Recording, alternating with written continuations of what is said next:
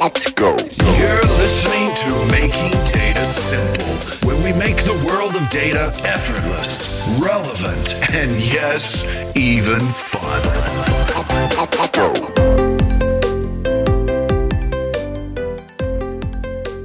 Hi, folks. Welcome again to Making Data Simple. Today is a, I think it's a special day. Uh, and the reason it's a special day is if my metrics are correct, and they tend to be, we are at our 100th episode. Uh, so within our 100th episode, let me let me tell you a few things. One is uh, over the course since we've started, we've had over 800,000 listens. Uh, right now, we're I'll just give you some metrics just to be under full disclosure here. Uh, 8,000 listens per episode is kind of where we're at.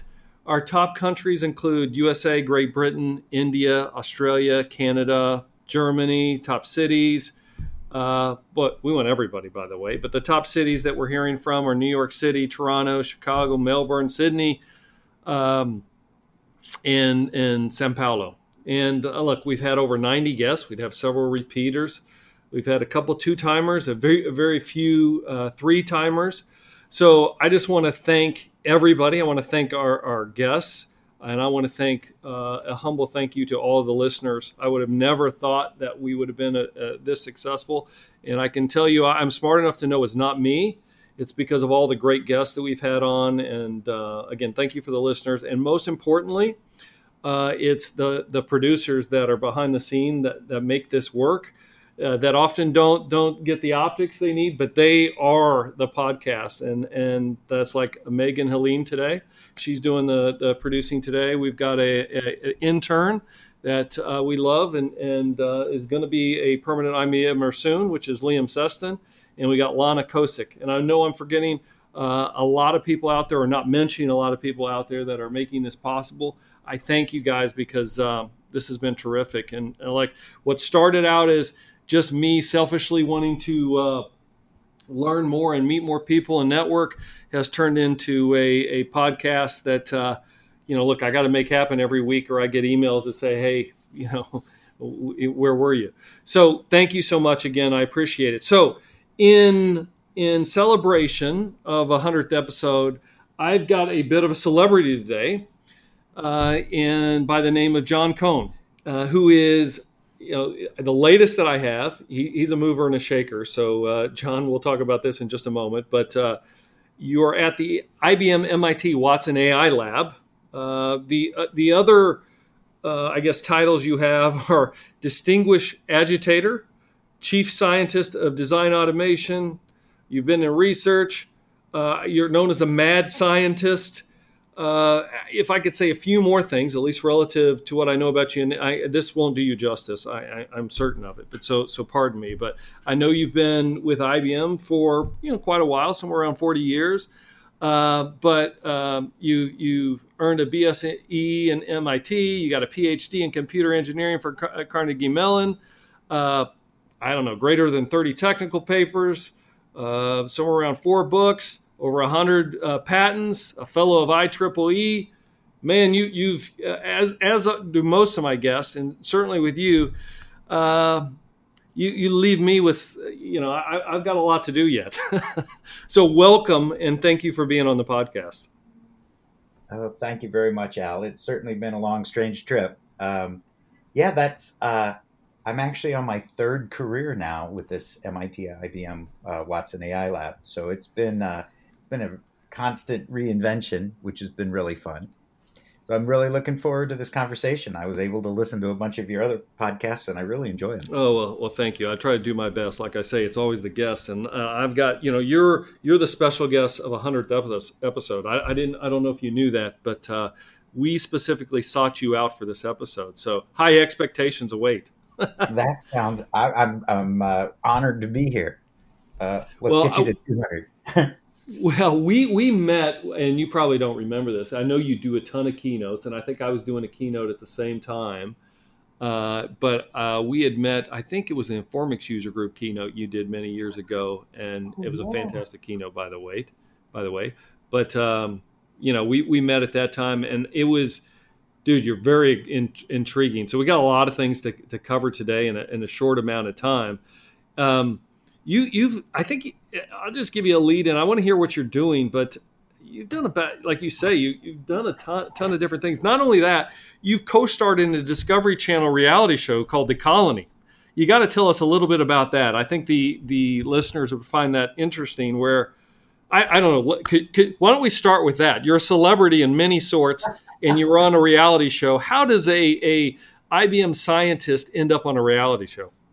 Well, because I would have to say, Al, that working at a large company like IBM is just like being on a reality show. You know, with people with multiple skills. You know, you always have to work on the personalities. You know, you, have got uh, you know really difficult challenges, but then you're magically able to find a way through it. Um, I think it's pretty much just like a reality show.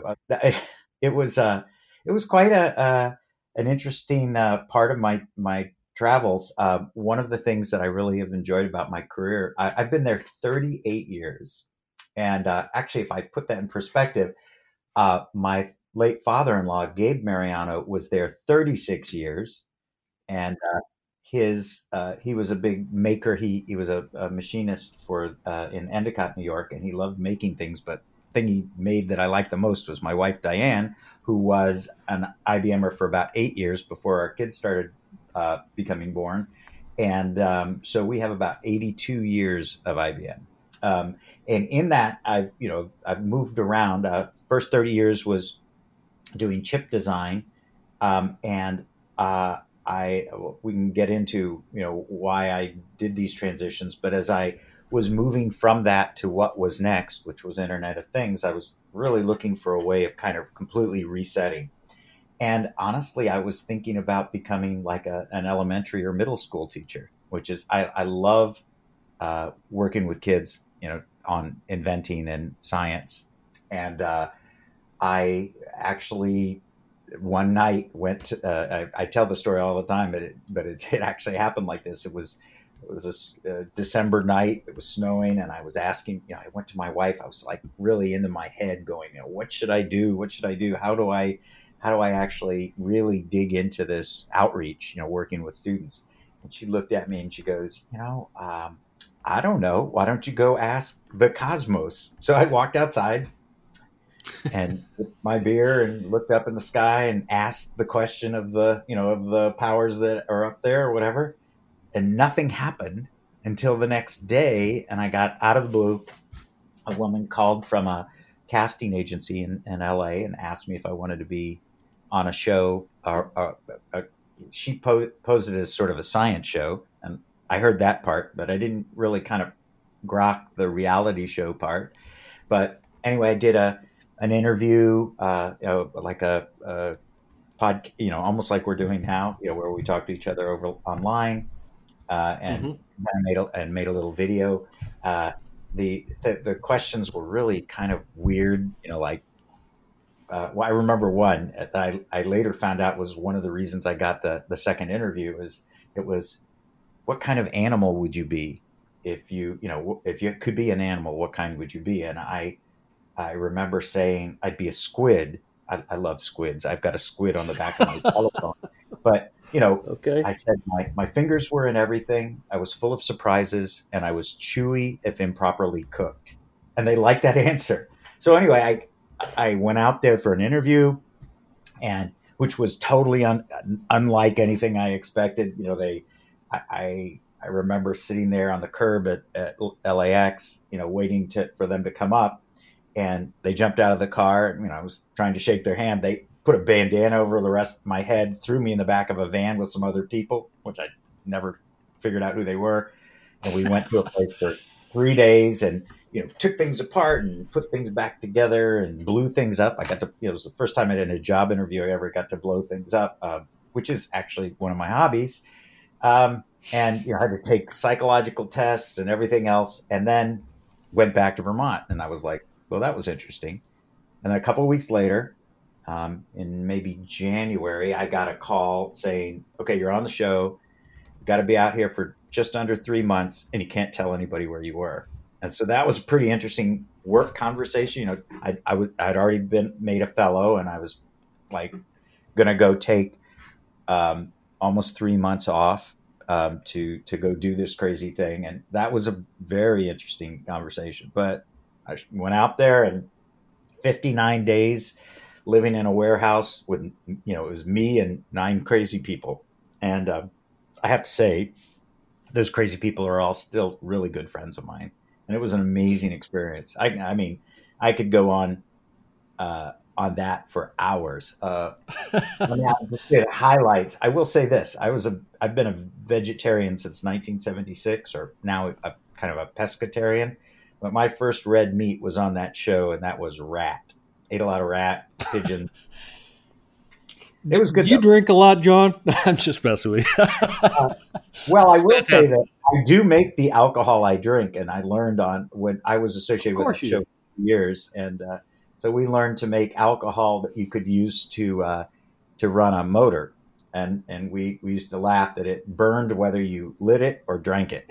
it so wait, hold on. What was the purpose? I stepping back. What was the purpose of the show? You you got to outline purpose? that for our listeners. Yeah, purpose. Purpose. did it have a purpose? I hope. um, it did actually. You know what? Um, joking aside, well, what fun is that? put joking aside. Uh, it was for Discovery Channel, and it was uh, the genre was kind of a post-apocalyptic survival show, but it wasn't an elimination show. It was a team show, and yeah. the, the the the big concept of it was called the Colony, and it was a big concept on inventing under duress. And since Discovery has a you know a mission uh, to try to uh, promote science and engineering and tech, um, you know what they wanted to do is show the process of engineering when you didn't actually have you know when you were doing it under constraint. And what i uh, the, you know it had all the trappings of a reality show you know every third word was beep you know and uh, and uh, you know we it, it, was there was a lot of intrigue and stuff like that. And you know the, the plot itself was pretty contrived in that you know we were to be you know, we were survivors of some unnamed uh, apocalypse, and you know, there were other survivors, and some of them were good guys, and some of them were bad guys, and we were trying to figure out how to rebuild. You know, we had sort of come together uh, organically, which really happened, and then um, what what I really liked about it is that you know they they would leave stuff for us to find. You know, I was actually the the science one of the science advisors for the second season. You know, so they they had stuff out there that was available, but it wasn't the stuff, you know, they never told us what to do. And as a matter of fact, they were very careful not to give us, you know, any hints. We didn't have the internet. Uh, you know, we we had a couple of books, and it was basically what was in our heads. And what I I liked about it, so there were a lot of things that was it was pretty hard actually. Hygiene was bad. Me just say, I was the dirtiest colony. Uh, uh, there was a lot of emotions were high because they would you know they would it was a, a, quite a bit of stress you know you, you they they wouldn't really let us sleep uh, well you know they would attack us at night. They had sort of paid uh, actors that were bad guys. We weren't scripted at all so we never knew what was going on. But uh, that said it was a pretty talented group of people and yeah, for the most part we got along better than they liked because they wanted a little bit more friction. I was actually chosen to fight with another guy, I'm not much of a fighter. We ended up getting along really well, which I later found out was a was problematic. But it was it was really something. I mean, and, and it just got more and more intense as we went through, and we got less and less sane. In the end, this is an interesting kind of point. So it was it was it was a really good microcosm for what it would be like, you know, in any sort of stressful situation because you had to figure out you know among yourself how you were going to work as a team to get something done. Um, oftentimes the people who wanted to lead weren't necessarily the right ones to lead. You had to kind of work that out real time. Um, you had kind of you never had all of the the gear and equipment or knowledge that you needed. Um, oftentimes things didn't go as planned. You'd have unexpected stuff. So it was incredibly good training. And i think from discovery's perspective you know being able to show to the viewers, and it was actually a very popular show. It's still on reruns. I still get ID'd. You know, I was on a bus in Nairobi uh, a couple of years ago, and somebody came up to me. It was pretty weird, but I think it it portrayed you know that kind of uh, you know in, inventive spark, which is exactly what I love doing. So it was great. So I just uh, Googled it on YouTube, and I see I, I look for the colony John Cohn, and if anybody wants to go out there and have a look at these these episodes, I think at least some of them are out there, and it looks like you say that uh, they're also they continue to play them, huh? So yeah, it's been they, it's been um, uh, it's been ten years actually, but yeah, I was John C. We were we didn't use last names or the professor. I was really I was playing prof, the professor from Gilligan's Island. It was like a, it was funny though because it was at the first part it was it was not what I expected. You know, like life usually isn't, and it was um, you know uh, I, I wasn't expecting all the drama, and I almost left. I almost decided to leave, but it, I, at the end they had to drag me out of there. It was the best thing I've ever done. So I, I got it. So po- post apocalyptic, got it. So it's a, it's about survival. So did anybody tap out? Nope, nope. So everybody stayed uh, in and, and made it. Yep, and it wasn't there was no elimination kind of thing. And and uh, second se- season two, uh, they also you know everybody everybody made it. Though it was uh, there are definitely some emotionally uh, uh, sensitive points in there. My wife even got to be on the show, which was pretty funny as a surprise. Uh, this is a bit of a spoiler, if that's okay. But yeah. two weeks from the end, um, I was working. I'd been working all night on something on a radio, actually, and one of my colleagues said, "Hey, John Cohn, your wife is here," and I was like, "How do you know my last name?" And I went out and I looked out the window, and there among a bunch of actors was my real wife. And that was pretty amazing. So she got to work there and she's a great builder. You know, she's an awesome person and uh, also a really good technical person. So it was great having her. Uh, I remember though, because the cameras were all looking at me like, what's he going to say? And I was staring at her and I said, who has the dogs? You know, nice. I love you anything, but you uh, you you chose who has the dogs. Like yeah. nice. Sounds like you married the right woman, though. That that's oh, one thing. IBM issued. I tell you. so, but but here's the thing about these uh, reality shows. I mean, you, you're talking as if it. You know, I'm always questioning. I know the the viewership does as well. Is what's legit and what's not. But you're you're painting a picture like it was legit. I mean, you had, you actually you were you, you had to eat rat because that was the only choice you had. Um, yeah, it was pretty much. Uh, there was, um, you know, the the scenarios that were presented to us each week. You know, that there was sort of external forces. People would come and attack us, or they would come and trade with us. So we were always adapting that part might be kind of contrived, but you know, we yeah. really were living in there, really trying to eat what we could find. And like most of the stuff, they would they would allow us to find what they wanted us to find. And so we had we had a lot of you know weird food. We had rice and we had flour, though the mice had gotten into all of that. So that I, will spare you the, the unappetizing wow. details of that.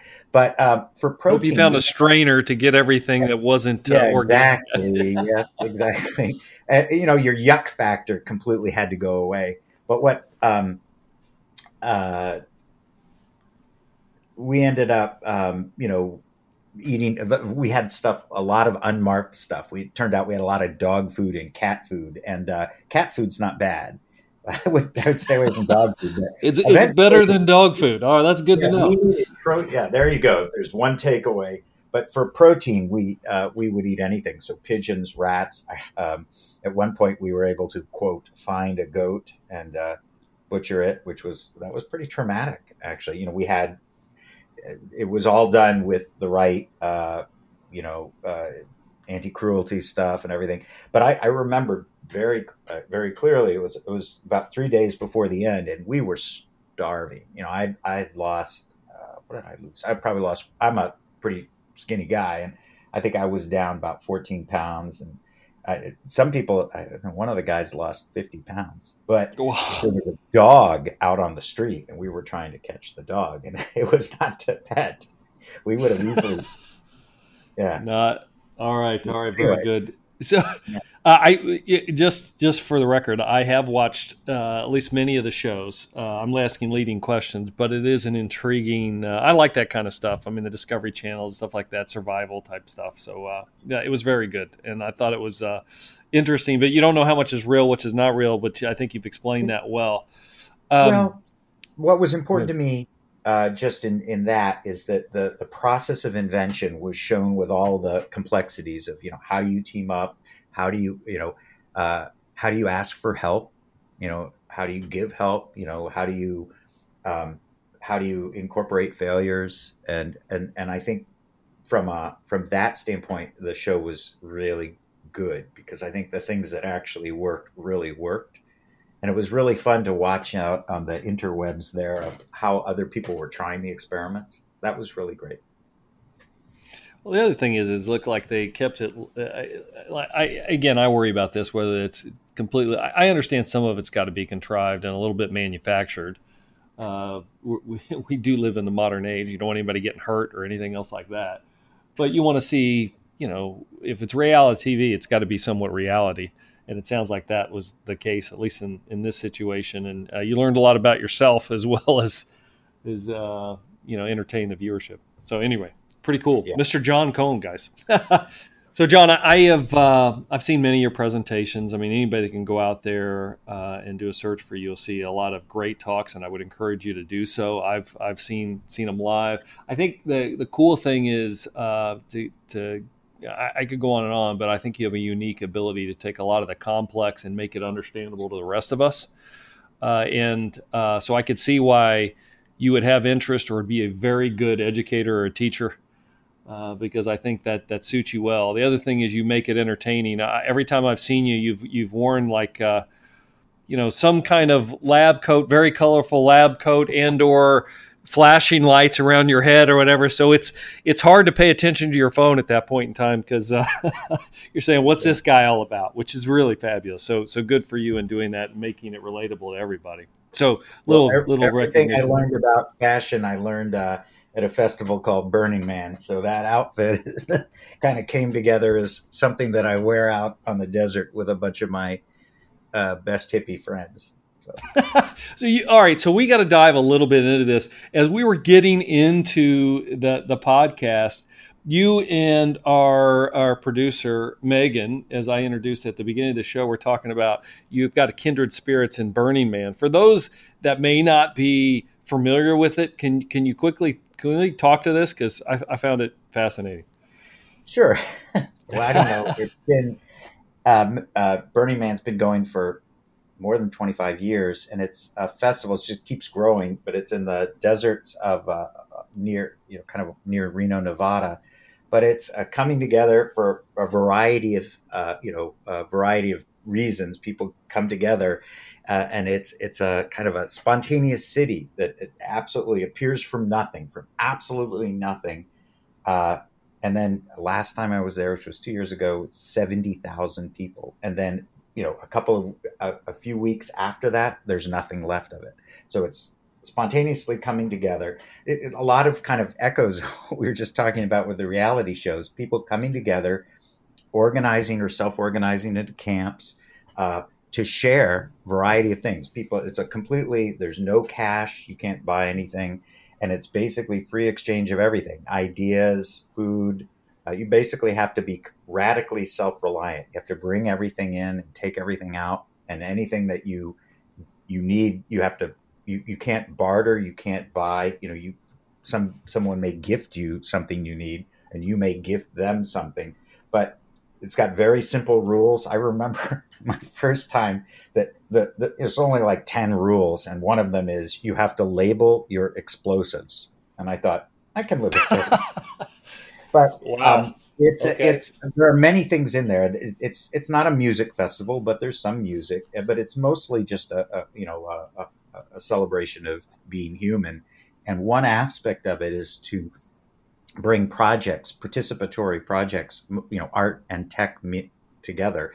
And what I found is that it is an amazing place for for uh, kind of self reliant technology, lighting and fire. I, I happen to be a a, a fire performer, and as is Megan, and uh, making you know the the, the mix of uh, well actually is a segue to the to work questions which i think we'll probably get to um, I, I, don't know at this point well a lot of what going. i do what a lot of what i do is is making you know com- basically electronics and computer controlled things like lighting and and fire and most of what i learned was through the, the friends that, that i made and the, the pieces that i saw out of burning man and ironically you know, I've been doing that. I love making stuff with my hands. Um, but it, ironically, uh, the stuff that I did for for Burning Man and, and similar things like that, smaller festivals that I go to, was kind of my um, my uh, portfolio for when I wanted to go when I moved from working on chips at, at work to working on Internet of Things because I had been spent, you know, 10 years building things that were compute, you know, computer controlled, remotely controlled, computer operated uh, devices. And everything I knew practically about Internet of Things, I did, I learned by uh, making weird things for that desert community. It was kind of interesting how, how my, my personal passions, they served for a couple of purposes. First of all, they're fun and beautiful. Well, I, I, I think anything with fire is beautiful. Uh, but they were it was a great way to relate to other people whether they were at festivals or whether they're students i always built things whenever i build things i build them with students um, so it's a great way of kind of you know building that passion for engineering but then it became actually my portfolio for work because it was uh, it was what we were working on you know how, how could ibm uh, help you know instrument the world and control control the world sounds wrong. You know, instrument the world and help you know optimize it to work better by using uh, Internet of Things. And and these devices that I made were were both great examples, and it was always fun to talk to clients about things that I made. But it was also the thing that informed you know how I knew it worked, what worked, what didn't work, what needed to be better. So, so can you talk to at least one of the devices so we can picture it in our head? Ooh, uh, uh, a Burning Man thing. Uh, my friend Homer and I made a uh, 21. Oh, so it was a seven meter tall. So it was about 21 feet or 22 feet long. Uh, it was a, a carousel that kind of had two giant uh, 21 foot steel wheels. And inside of those steel wheels, which could be driven forward or reverse independently. Almost if you think about the, the kid's toy, a big wheel, you know, you could move them both forward. You went forward. If you move one forward and the other one reverse, you would turn one way or the other way. You could re- move it in reverse. So it was run by diesel hydraulic uh, um, uh, compressor. Uh, and then in the in, in between those two 21 foot wheels was a smaller carousel that was independently driven that had a bunch of uh, as a matter of fact i'm looking out my window and seeing one of them right now had um, two chair uh, ski lift uh, from from a nearby ski lift. Uh, I, I, have the fourth one of them right here, but it had uh, ski chairs, and you could turn that forward or backwards, and so you could carry about seven people, well, six people, and then the driver. And then there was a, just a, a dead wheel in the back where the compressor was. And then I did all the computer controlled lighting. So these 21 foot wheels were lit with uh, computer controlled lighting so you could drive it forward and it could look like it was driving backwards and we drove it around all night uh, and it had remote control of the lighting and, and the hydraulic control uh, it was built by you know a team we had about 40 people i guess working on it you know we brought high school students college students um, i'm i'm the electronics and controls guy homer was the mechanical genius was made all by junk in about 40 days and um, yeah, it weighed about six tons. Uh, it, we had quite a bit of uh, interesting times getting it out there, keeping it running, but it was uh, it was uh, magical. Uh, it was called the Time Cycle. I, I, think you could probably look it up. Look up Burning Man, the Time Cycle, and it was something we did. Um, our Burning Man troop is uh, was organized by Ben Cohen of Ben and Jerry's, the, the Ben and Ben and Jerry's, and so we have a a really nice group of people uh, who uh, go out there. They're not all from Vermont, but a, a core a core team of us are, and uh, so that was one one. Yeah, I have I've had a lot of fun building things for other people. My my real pleasure is is when somebody comes to me with a vision, um, and you know, I, I I feel like between me and my friends, we can make anything, but for some reason, I always prefer that it's somebody else's idea. Like I, right now, uh, I'm touching. I, I did a. Um, there's a, a, band in Vermont called Phish, which is a big, you know, they're a big uh, jam band. Uh, I'm a kind of a an old yeah, I know Phish. Yeah, yeah. So their bass player Mike Gordon is a good friend of mine, and in 20, gosh, it might have been 2013. I built a 30 foot. Uh, you know, it's in several pieces, but a 30 foot uh, keyboard that his band. He has his own band that for uh, for taking to. It, it's called the eel and then i helped build a, a, circular crowd surfing version of it called the reel but right now i've got a piece of it in my i'm touching it right now um, where I'm installing it in his house for his uh, for his uh, kid and family to play with, to, just to make it uh, easier. So I, I, love. He came to me with this crazy idea, and it. Uh, I don't know. I just love making stuff like that. And again, I'm using I'm using IBM tools. I'm using Node-RED and some other components that we we've open sourced, and that's what's inside it. I, I wish think- I could show you. was this guy call you up and say, you know, John, I could really use a a 30 foot keyboard. That's what we need. That's what would be cool. Exactly like that. Though a whole lot of, yeah, it's exactly. I, I love doing that. I, I love exactly that. I love it. And it's funny because that's sort of what we do at work, right? You know, somebody will come and say, you know what I need is I need a system for doing this kind of asset management. And I, I, uh, we have a, we've collected a group of people around the company uh, my friend Marcus, my friend John, my friend Matt, that you know just are great at doing that kind of stuff. That's what I really like doing the most. You you really are a mad scientist, aren't you? You're like Dr. Brown in, in, in Back to the Future. You've got it all down. I mean, you you, you practice what you preach here. he, uh, it is uh, Doc Brown is my. That was one of the the questions back on the the, the colony. They said, "Who would play you in a movie?" And I said, "Doc Brown." And I, somebody, a friend of mine, heard that story. Uh, and he uh, he lives in Amsterdam and he has a DeLorean. So I got to drive a DeLorean around Amsterdam. It was pretty cool. They probably thought you were Doc Brown. All right, all right. So look, I I I think I could continue on this thread forever. By the way, Megan, you're listening. Is everything he's saying? I I, I hear the, these are called burners, right? Are you a burner too? Um, yes, I am most certainly a burner. so you're you're at these festivals uh, along with John, I presume. Yes, I'm I'm at them. I'm building large scale art installations. I'm performing with fire in the conclaves around when the man burns. Um, I'm I'm pretty in it, pretty thick.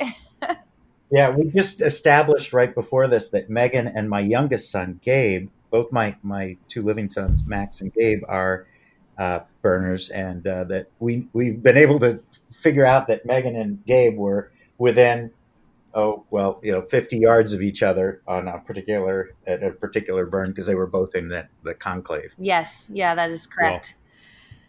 and we were just talking about the actually this is a great place to put it al if i can put a pitch out there as megan and i were just saying wouldn't it be great if there was an ibm camp out there? Yes. There's nothing commercial about it. The idea of getting some of our friends who have the same interests and same skills out there as a as a as a team for fun would be great. So wow. if you're listening, if you're listening, reach out to one of us. Thanks for listening to the Making Data Simple podcast, where we make data fun. Be sure to visit IBMBigDataHub.com forward slash podcast to access the show notes and uncover even more great episodes. Remember, the views expressed here are those of the host and its guests and do not necessarily represent the views of IBM. Until next time, let's go over and out.